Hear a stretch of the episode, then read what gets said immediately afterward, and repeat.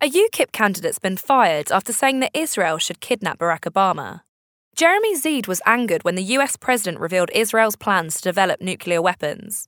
So he vented his feelings on Facebook, saying the country should put him on trial. The endless catalogue of UKIP blunders is one of the reasons they've lost 20% of their support since November.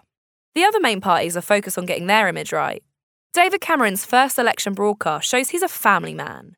It features his son playing football with a soothing voiceover. Like every parent, I have hopes for my children and dreams for their future. While Labour showed their star power by bagging the actor Martin Freeman. Labour. They start from the right place. Community, compassion, fairness, I think all the best things about this country. Meanwhile, Nick Clegg tried to connect with young people in an interview with Joey Essex. Despite repeatedly calling the party the Liberal Democats, Joey said he enjoyed talking to Clegg.